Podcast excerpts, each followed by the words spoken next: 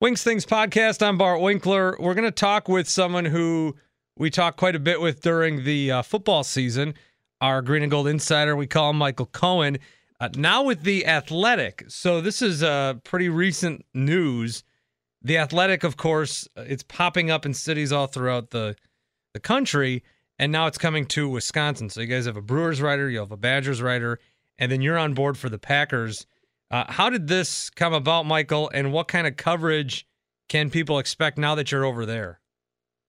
Well, the Athletic, I think, is is a really exciting enterprise in that you know they're sort of trying to blaze a path here as um, you know the newspaper industry continues to, to struggle across the country, you know, for, for reasons that we're all familiar with by now. And so what they're really trying to do is go back to focusing on good stories and good writers. One of the the um, difficult parts of you know working at uh, a newspaper is that there's there's such a demand for every piece of content related to the team, and and so I think that um, there can be times where you're asked to produce so much content that maybe you don't have as much time as you would like to focus on on more in-depth stories or uh, something you know maybe that that goes uh, uh, peels the curtain back a little bit more uh, because you have the time to explore it and report it a little bit more fully. And so that's really the design of, of their beat coverage uh, at the Athletics. So I'll be covering the Packers. I'll still be at all the games, all the practices, and all that.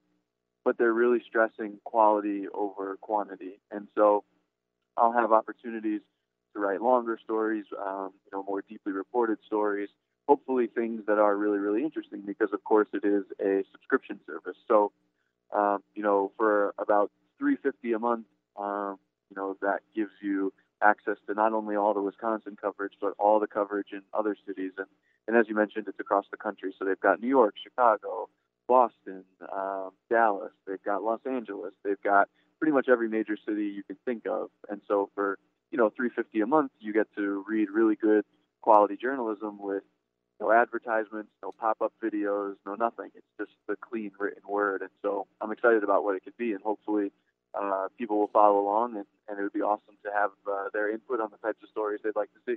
Not to get like too inside the business, but do you have like a, a set still, even with the quality over quantity? Is there a set amount, or of how many times you need to write a week, or you you're you're looking for good stories, and when there's a good story, that's when you publish?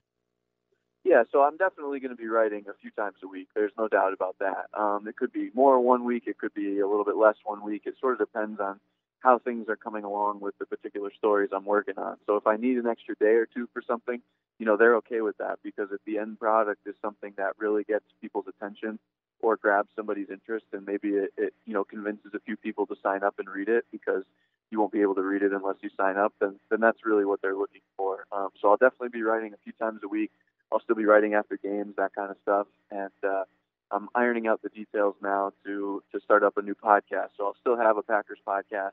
It just won't be exactly the same as the one that I was doing with Tom Silverstein when I was at the, the Journal Sentinel. So all the same types of stuff I was doing before, just hopefully, um, you know, I can take it to a, a different level and, and really give people something that they want to read. Now we'll have Michael Cohen on again for, I believe, how long you been here now? Is it the fourth season, third or fourth? Yeah, I've been in Wisconsin for three full years, and this is the start of my fourth season. It's crazy how fast it goes. So we'll have you on the morning show here on the Fan for the fourth year, and we'll talk to Michael uh, Mondays, Fridays, and then another time during the week, depending on uh, what time of the year it is. You, how did you get into? I don't think we've ever. I've asked you this. How did you get into covering football with the NFL? Because we've talked a little bit about other sports, and we'll talk about soccer here, which is why I wanted to have you on a little longer. Uh, I know you've told me you hate baseball. Uh, you must you must have a general like for football in some way, or are you someone that looks at it sort of how someone would cover city council or a news beat that this is the thing in front of you, this is what you cover, or do you have a genuine like and love for football? No, I like football. I do. Um, I think my appreciation for football is a little bit different than than maybe a lot of other people because the town that I grew up in didn't have a high school football team. My high school did, it has a team now, but when I was there, they didn't have one. Um, and so, you know, for me to get into football, it was more because that was something I went and did with my friends. Like we had in high school a group of, I don't know, maybe 15 or 20 of us. Um, and we played uh, every Saturday or every sun uh, every Sunday, once a weekend, I guess is the best way to put it, at you know this place in our hometown. And we actually played. I can't remember the exact number. I've, I've lost track. You know now that so many years have gone by. But we played every single weekend for like three straight years without missing a weekend, regardless of weather. So we played in ice, we played in snow, we played in 100 degrees, we played in zero degrees. And it was just two hand touch. It was co ed. It was just a way to get everybody together and do something on the weekend. So I think that was where my appreciation for football came in. And then from a, a journalism standpoint, uh, when I was in college at Syracuse at the uh, student newspaper, I covered the football team there for a couple of years in addition to the basketball team. And and then after my second job, which was in Memphis, um, I got a call from Tyler Dunne, who was, of course, my predecessor with you guys on the show and also worked at the Journal Sentinel. And, and Tyler and I went to school together. Tyler was a senior at Syracuse when I was a freshman.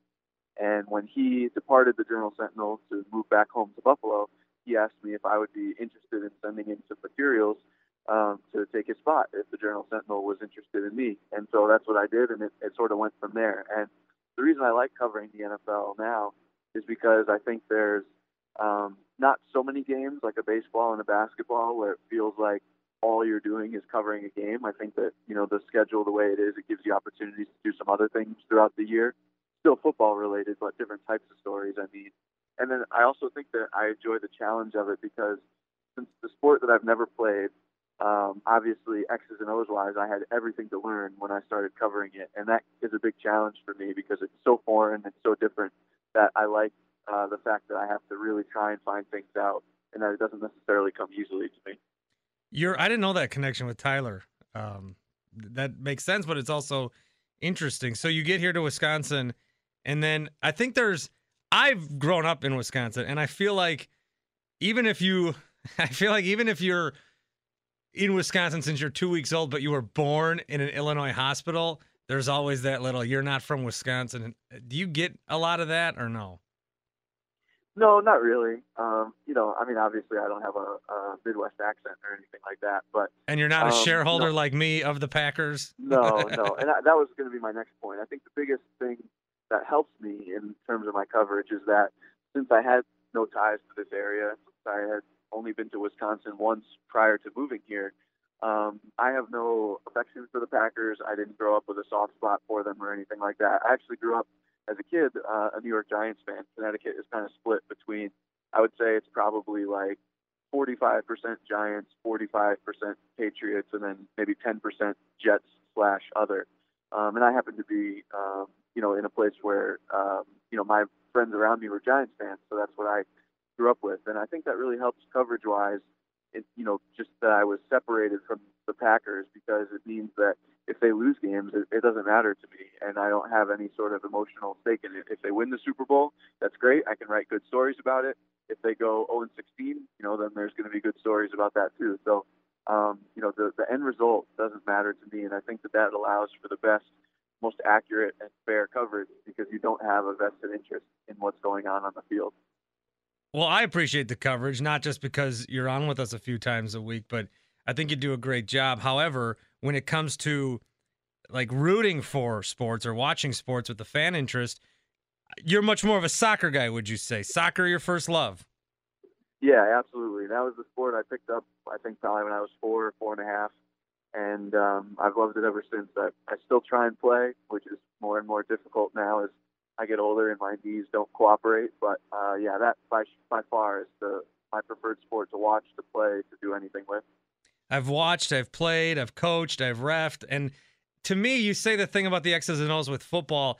That I mean, that's a big part of it. I talk about football, I talk about baseball, I talk about basketball. Obviously, I've played those things at some degree, but I'm not as versed in the X's and O's as somebody that would be a professional and then they go into broadcasting like some of the guys we have here at the fan. I like the soccer part where I can just sit back and watch something and not have to like worry about breaking it down. But also the hindrance of that is soccer's the thing I probably I mean I know the most about. I can understand the tactics. I get what they're doing. So I'd like to talk about it more, but I also don't want to if that makes sense. I understand what you're saying. I think that, you know, of course, I loved soccer ever since I started playing when I was a kid, but I didn't really begin to appreciate the tactical part of it until I would say the last maybe five or six years. Um, and that's not to say I wasn't aware of certain tactical strategies and things when I was playing in high school, but it really with the um, broadening of television coverage in the United States and the ability to watch, you know, every Premier League match if you want to, or you know, Fox has the television rights to the Bundesliga, and obviously there's been European Championships and World Cups that, that get tons of of coverage. But I think that now that I've been able to see soccer, you know, several times a week, um, I think that my ability to understand the types of players you want in certain situations or why um, you know this particular body type fits better here and not there. Um, I've, I've gained more of an appreciation for it only within the last five or six years, like I was saying. So um, I would definitely say that I'm still learning about the game in that regard, just because before it was televised so frequently, the only way you could really see it was maybe occasionally if there was a big tournament that was televised, or you know if you really took the time to talk to coaches or read coaching books and things like that. And I just didn't do those things, um, you know, before uh, when I was younger. And now it's just really fascinating to me that you can have so much soccer at your disposal here in the United States if you really want to. Is it is it more high school level or club level when you get into that age in Connecticut? Um. Well, so I I did not play club. Um, I, I could have, I guess, if I wanted to, but I never really tried out for club teams. I Were they at the same ball. time, or was it like a summer fall thing? So, um, it's kind of in Connecticut. Like everybody plays rec soccer when they're you know four, five, six, right. seven, and then starting like maybe eight or nine, you get into travel soccer, which is where you're playing some of the teams around you. And then like the step above that would be club soccer, and that's where you're playing more regionally. So maybe you're going to Massachusetts or New York or New Jersey or even tournaments across the country. And that was, I guess, like the the top tier of of uh, play outside of soccer. I didn't do that uh, both for a cost thing and because I don't know if I was quite good enough to compete on a regional level. Um, but so I played travel soccer all the way up until high school, and then played four years in high school, um, and and maybe in college, um, you know, playing some intramural stuff with some guys that had played at higher levels than me. I started to appreciate things a little bit more. But honestly, it's just watching, watching, watching, and listening to some of the announcers from other countries that you know really, really, you know, get this stuff because they probably played at extremely high levels. That I really started to um, understand the game a little bit deeper people ask me uh, which which of your teams is your favorite. You know, you, you talk about the Packers, Bucks, Brewers, Badgers, and I say, I say it's the U.S. soccer team. I mean, soccer's my sport. That's the team I follow, and then they don't make the World Cup, and I'm absolutely devastated and heartbroken. And I was trying to, I was trying to talk about that on the air, and our audience here.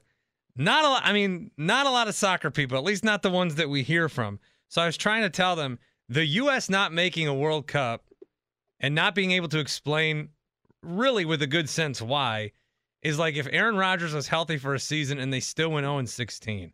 That level of confusion and frustration, that's what I tried to equate it to. Was there a disappointment for you when they didn't get in, or how much do you follow them at a national level? Yeah, I follow them a lot. Um, when I was in high school, uh, my summer job was part of a, a soccer company that ran a bunch of camps and had some travel teams and Premier League, uh, not Premier League, and some uh, some teams that played on a on a regional and national level. Um, I was just in the office, and then I did some of their summer camp stuff. But the the business was owned by Tony DiCicco, who used to coach the women's national team and, and all that stuff. So he was my boss. Oh, nice. And his son was there as well, and and so I really got into the national team at that level because you know when your when your boss has uh, you know, won gold medals and has Yeah. been in the World Cup and all that stuff. It's it's pretty neat. Um, and so I definitely follow them, and and I was crushed as well. But I knew I was going to watch regardless, just because for me, like I built my whole summer around the World Cup this year. I specifically like didn't go on certain vacations because I knew that I was going to want to watch this, since it's only every four years. And the amount of matches that I watched is sickening, and would probably, you know, have people be like, "Oh my God, go outside and do something. You're so weird." But for me, I love it, and so I was definitely crushed that they didn't qualify, especially given the financial resources that we have here, both in terms of training facilities and um, you know the the fact that we actually do have a very stable, you know, college uh, association, whereas you know other countries they don't really have college sports in that level or to that level, I should say. So it, it's of course catastrophic and devastating, and and you know you wish you wish like heck that the that the United States qualified, but I was always going to watch regardless. So uh, it wasn't as much of a disappointment to me as perhaps maybe for the casual soccer fans that without a local tie have no interest at all. This comes up every four years, whether the U.S. makes it and loses, it comes up, or if they don't make it, in this case, it comes up. While they're not winning because our best athletes aren't playing, which is basically an argument saying the U.S. could win the World Cup if they wanted to, but LeBron James is playing basketball. I don't know if that's true. I mean, there's some skills that would translate for some of these guys, sure. But I also think with as big as the country is and all the different procedures in place, you should be able to find 23 guys in that age bracket that could compete on a world class level. Yet, for whatever reason, we're not able to do that here. So I keep going back and forth on the population argument. Um, you know, if you look at this year's World Cup, look at what you know Uruguay and Belgium did with populations of you know under 10 million. And then you look at some of the largest countries in the world, like why isn't why aren't China and India absolute powerhouses and neither one qualified? And the US of course would be right up there with them as the, the three, you know, most populous uh, countries in the world. And and yet all three were not part of this. And so I really don't know where to stand on the population argument. On one hand, of course, the larger the sample size, like you said, it, you should be able to find those 23 guys to make up a World Cup squad that can, you know, compete and, you know, at least show well for itself. On the flip side of it, I think that if there is a smaller country, it becomes easier to funnel a larger percentage of young players into the sport. I mean, look at what Iceland did. You know, I can't remember the exact numbers, but there was a fascinating article. There was one in the Washington Post, and there was one, I think, in ESPN, the magazine, or maybe it was Sports Illustrated. I can't quite recall. But it talked about how um, you know, the, the percentage of young kids participating in some level of youth soccer was like astronomically high relative to, you know, just about any country that, that you can compare it to for, from a World Cup standpoint. And so that, I think, is the benefit of having the small population, that if, if it really is a small population in a football crazy country, uh, football meaning soccer in that sense, then you can, of course, um, really, really hone in on the training and the commitment and the leagues and all those types of things. Whereas if you're in a country that's as large as a China or a United States or an India, kids are going to have so many different interests, and it's just so difficult to, um, you know, guide them into one particular sport when there's so many different socioeconomic classes, and and not to mention just the fact that there's other sports that they'd be interested in. So I go back and forth on that argument, honestly. What what I, what bothers me is when people say, "Well, how are how are we not better?" There, I drive around and I see kids playing soccer, you know, all the time, and that five year old, six year old kids playing soccer is not. I mean, in America, it's you're, you're taking your kid there, and they're they're not they're not doing anything. The dad's a football coach, or you know, some teenager from the local school doesn't know what they're doing there's not. It's just there's it's a mess here. And I thought when the USA didn't make the World Cup, there'd be some incentive to try to figure out the system, kind of like with Germany. What happened with Germany when they were disappointed? Uh, uh, what four, five cycles ago?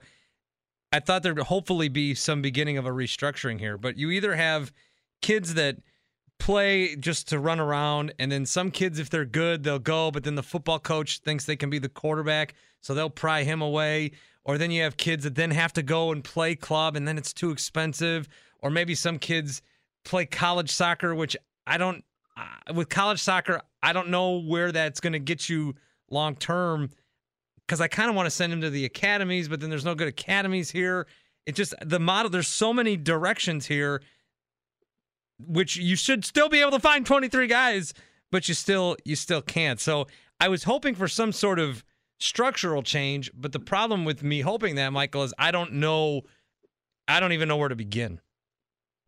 What I've always wondered about, and and perhaps this will come across as really naive if there's anybody listening that knows more about you know the practical side of this, but this is more just a theoretical argument. I've always just kind of wondered, like, what if the United States said, okay, you know, the best youth training for soccer players is not in our country. We have to understand that, and we have to you know, grasp the fact that the Englands of the world and the Brazils of the world and the Germanys of the world and the Spains of the world, whatever they're doing at a youth level is clearly more effective than what we are doing. So, with the amount of financial backing that the United States has as a very wealth, wealthy and successful country, I've always wanted them to like set up academies, but do it in other countries. And I don't mean go there to recruit other kids. I mean, if you can find a group of 10, 11, 12, 13 year olds that are willing to, you know, really commit themselves to soccer because that's the age that kids are doing it at in the other aforementioned countries. If you can find that group and maybe you can set up a USA Academy in a Germany or in an England where there's American kids playing as a team but on foreign soil against foreign kids, but maybe they can at least be associated with the lifestyle and the things that have to go certain ways in order to become professional soccer players. I think one of the things that I didn't really understand when I was younger is that a lot of these these kids, uh, I shouldn't say kids, a lot of these guys in the World Cup you know, there's a, an extremely large number of them that don't have college degrees and a fairly large number of them that don't even have high school diplomas because a lot of them are going into these academies where it's a soccer um, education hybrids, you know, designed just to focus on those two things. But many of them are turning pro at 16, 17, 18 before they might even complete a high school diploma. Now, you can argue that that's not advantageous because what happens when soccer ends if you don't have a high school diploma it's really really hard to get a job and that's absolutely accurate and absolutely a fair criticism but i think that for people to expect the united states to compete with these types of nations without a similar infrastructure of the youth program or at least a similar pattern in their youth program i don't i don't know how reasonable it is to assume we can get on that level oh but and then it's money too if you're going to send a bunch of kids over there unless you're doing scholarships I just right. I don't want to see kids having to play or having to pay to get the best sort of training. And you look at some of these other countries too, where there's kids that'll just pick up a ball and, that's not even a ball. It's like a soft rock. It's a bunch of socks rolled together. Yeah, and you can make go- I mean that's that's the thing when it comes back to me for soccer. Soccer is the easiest game to just play when you have none of the equipment to play with. You can figure it out and you can find a field and you can you can do something. And I don't know. I had some guys in about a month or two ago, and they put on a free camp at Milwaukee Lutheran, which God bless them for doing that because you're you're getting the game to more kids that maybe otherwise wouldn't know it. I don't think the USA is going to win the World Cup in four years, but you got to change an entire sort of system and structure. I I, st- I just think that there should be enough ways for that to happen. So if you look at if you look at the guys who have gotten that far, all right, so that's where the next step is. There's guys, despite all the messes in soccer and all the different avenues and all the different politics, all the way down to youth U6 leagues, there are guys that get through it at a world class level. And this happened, this happened, what was it, eight? It might have been 12 years ago.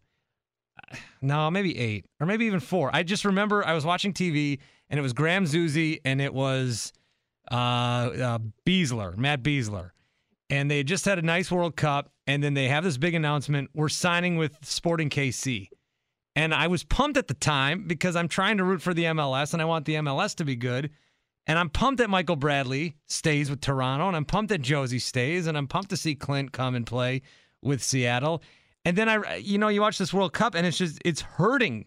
I think MLS it was not designed to, but it has indirectly hurt the United States soccer program. Meanwhile, strengthening some of the other teams in CONCACAF because that's where they send their young guys and that's where we send our top guys. So, at least at the pro level, if a guy can get through all that way, I would much rather now they play in Europe than, than stay here. Well, that's the one thing that I think Jurgen Klinsmann um, doesn't get enough credit for. Obviously, there were a lot of things that you can pick apart in terms of the way he managed the team when he was in charge.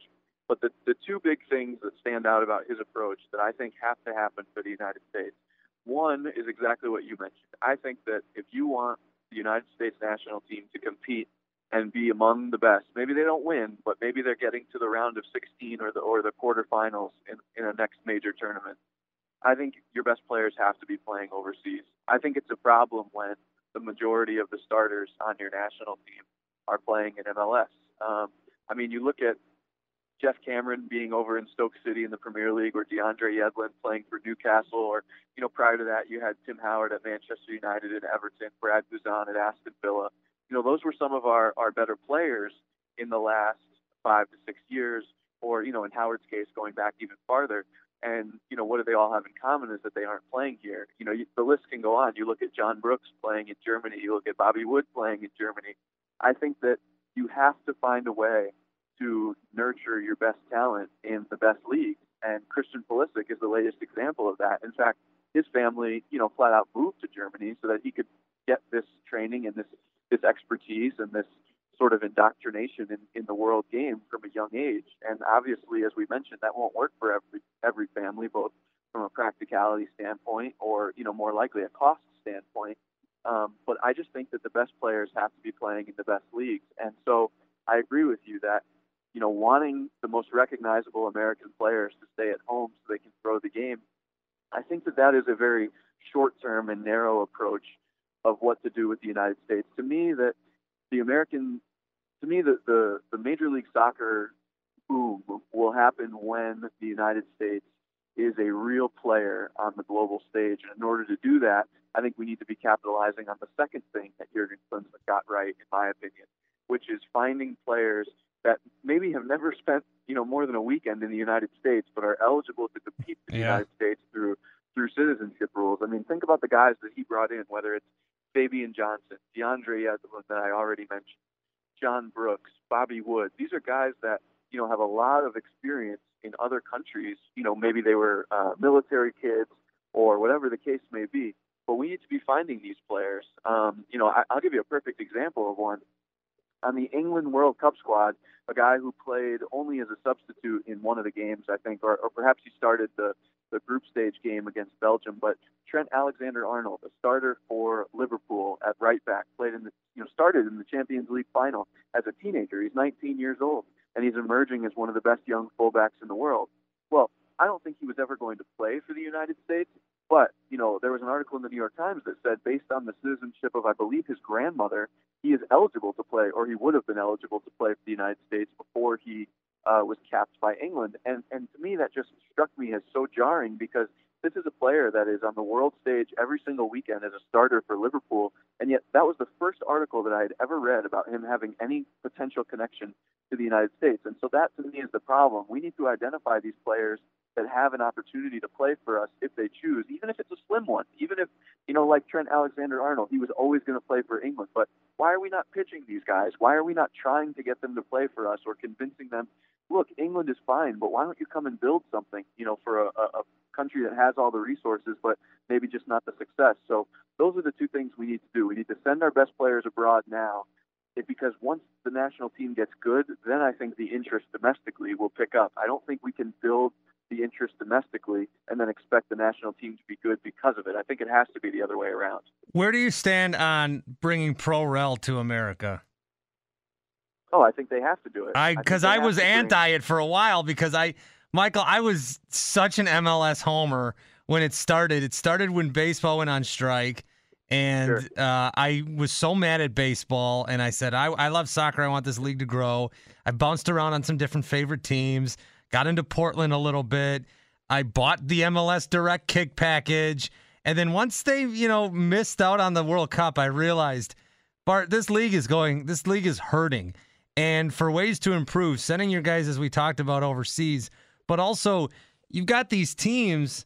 I just I think the MLS and some marketing and the U.S. Soccer Association, I think they're all working against the goal. And I would like to see Pro Rel here. I know it's going to take time and you got to convince these people, but I just you're not going to be good unless you do it. I think now. No, I totally agree. I think that the biggest reason why promotion and relegation would be huge for you know the United States in terms of the pro league we have, the pro leagues plural that we have here, is that it it prevents people from becoming complacent, and by people in this case I mean clubs. You know, it, it doesn't benefit anybody if there's teams that finish in the middle of the pack every year are fine with finishing in the middle of the pack.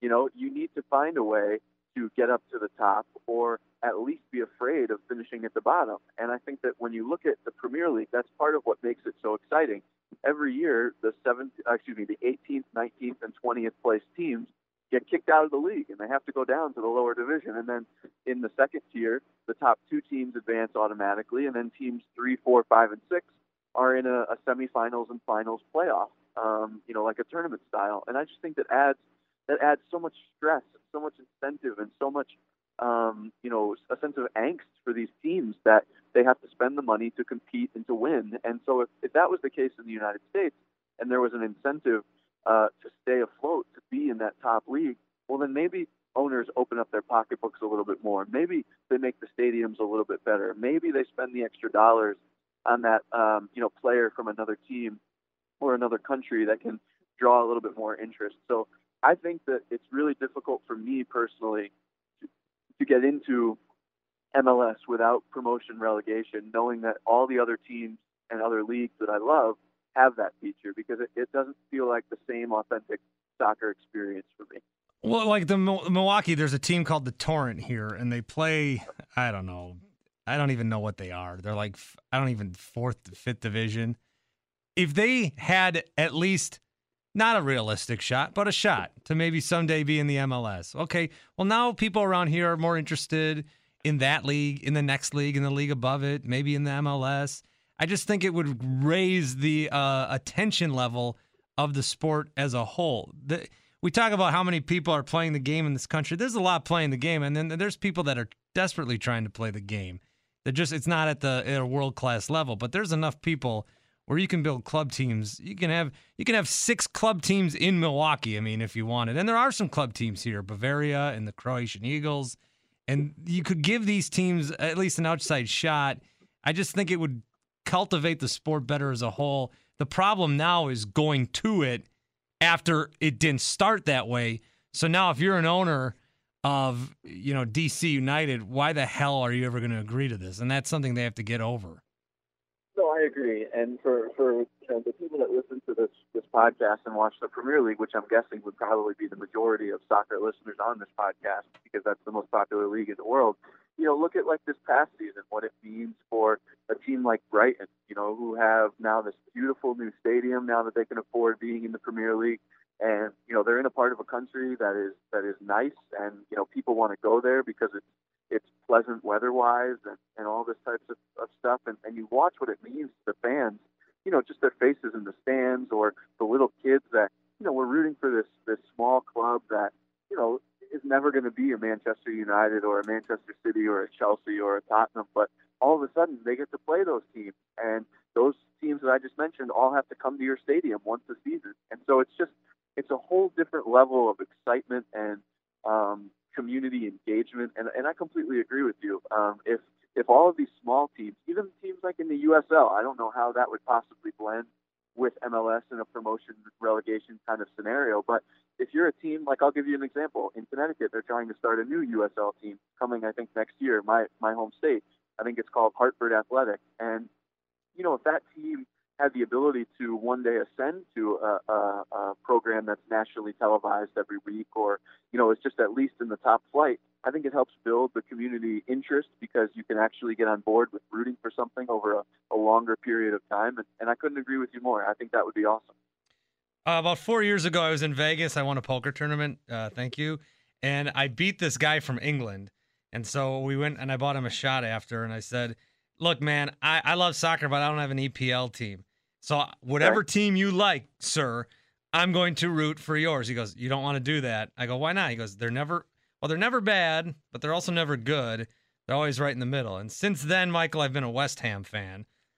Okay. W- uh, well, who do you root for? I'm a Manchester City fan, um, and that goes back to way before they were good and way before they had this influx of capital with the new owners. And the reason I liked them was because when I played in high school, I was this tiny little kid. My freshman year, I was 5'1", 95 pounds. And um, but they had this winger, this guy named Shaun Wright-Phillips, who played the same position as me, and he was only like five seven and maybe 140 pounds if he was lucky. And I just loved the fact that there was somebody playing on, you know, the top flight that was the same size as me and the same position as me, and and I just liked the fact that there was a little guy that I could root for. And then you know, fortunately for my existence as a fan, they had this major influx of capital with new owners from the Middle East. And now, of course, they're the juggernaut that's one of the best, you know, four or five clubs in the world that has obviously changed the tenor of my uh, rooting experience. But I love Manchester City. And then, you know, last year, 2017 in the spring, uh, I went over uh, with two of my buddies and we went to three Premier League games. And one of the games we went to was at Leicester. And that experience there, Leicester, and what they're doing with the club, and of course, everybody knows the story of them being the wicked long shots, 5,000 to 1 odds to win the Premier League, and then they did it. That to me, they've sort of become like my second team because I've, I've been there and I've experienced the stadium and I've seen the neighborhoods and everything. And so uh, those are the two teams that I tend to root for. But for sure, Manchester City is my, my favorite club. I know you're in the press box a lot for the game, but how would you compare the neighborhood situation over at the EPL to what you see in Green Bay? Well, I think that um, you know, for Leicester, for example, their stadium is sort of like right in a residential neighborhood, so it's not unlike Lambeau Field in that regard. Uh, but the fan experience is very different. Um, you know, of course, American fans, when it comes to football, they might get really loud on third down, or of course, they know when to cheer after a big play or a big interception or whatever the case may be. But the thing about the English game is that you know the cheering doesn't really stop. There's songs throughout the game. There's songs for specific players that are chanted and sung by everyone from kids to to elderly people. And uh, I just, you know, I remember talking to uh, which football player was I talking to? Oh man, it was one of the Packers. Um, gosh, I can't remember who it was, but anyway, he had just gone on a trip to Spain to watch a game. I think it was. And I said to him, you know, what did you think? And he said, look, I thought an NFL stadium was the most exciting venue I'd ever been in. And this is a player. This is somebody on the field every Sunday. And he said it wasn't even close. I mean, you watch a soccer game and, and the fan experience is like nothing you've ever been a part of, and, it, and it's nothing that will probably ever be replicated in the United States. So I do encourage people. I know it's expensive, and I know it can be daunting, you know, trying to buy tickets for something in another country. But if you do love soccer and, and you want to experience it, it's absolutely worth it. Um, like I said, me and two of my buddies did three games over the course of seven days, and it was like one of the coolest trips ever. We went to a game at Manchester United, we went to a game at Leicester City, and we went to a game at Swansea, and uh, and they were all fascinating.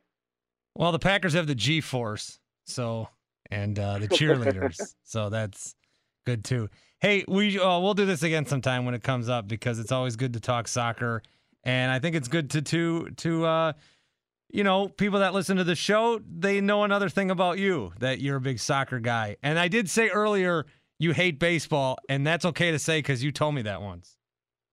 Yeah, no, that is fair. Uh, baseball is the one sport that I never even really played as a kid. I think, I think my mom signed me up for baseball one session, and I lasted about two weeks, and I didn't like it. So, my appreciation for soccer and for basketball are because I played those things, and, and I have fond memories of them. With baseball, I just never had that. It was never the, the game I loved or the game I played growing up as a kid, and so I've just never gotten into it because I never really experienced it, and and so I don't really like baseball. You know, my friends do. I'm generally kind of aware of what's going on, but not as much anymore as when I was in high school. So soccer, basketball, football, sure, I'll talk about those anytime you want, but the baseball discussion, I wouldn't be of much use to you. Twitter at Michael underscore Cohen 13. And then how do people go sign up for the athletic? Yeah, so um, theathletic.com uh, is the place to go, and there's promotions there if you want to click on the Wisconsin specific website. I think the one we have right now is it's 349 or 350 a month. That's three dollars and fifty cents a month, and that gives you access to not only all the Wisconsin-based coverage, but it gives you access to everything across the country, and you also get a free T-shirt. So for you know about 40 bucks a year, uh, you can have you know some of the best sports writing that's out there, and it comes in a really clean and friendly way with no pop-up ads, no autoplay videos, none of that stuff. It's just stories and words from some of the best writers in the country. So hopefully you guys will follow along, and we'd love to have you. And uh, I'm looking forward to hopefully writing some stuff that everybody in Wisconsin and outside of Wisconsin will enjoy. Michael, appreciate it. We'll talk uh, very soon. All right, sounds good. Looking forward to it.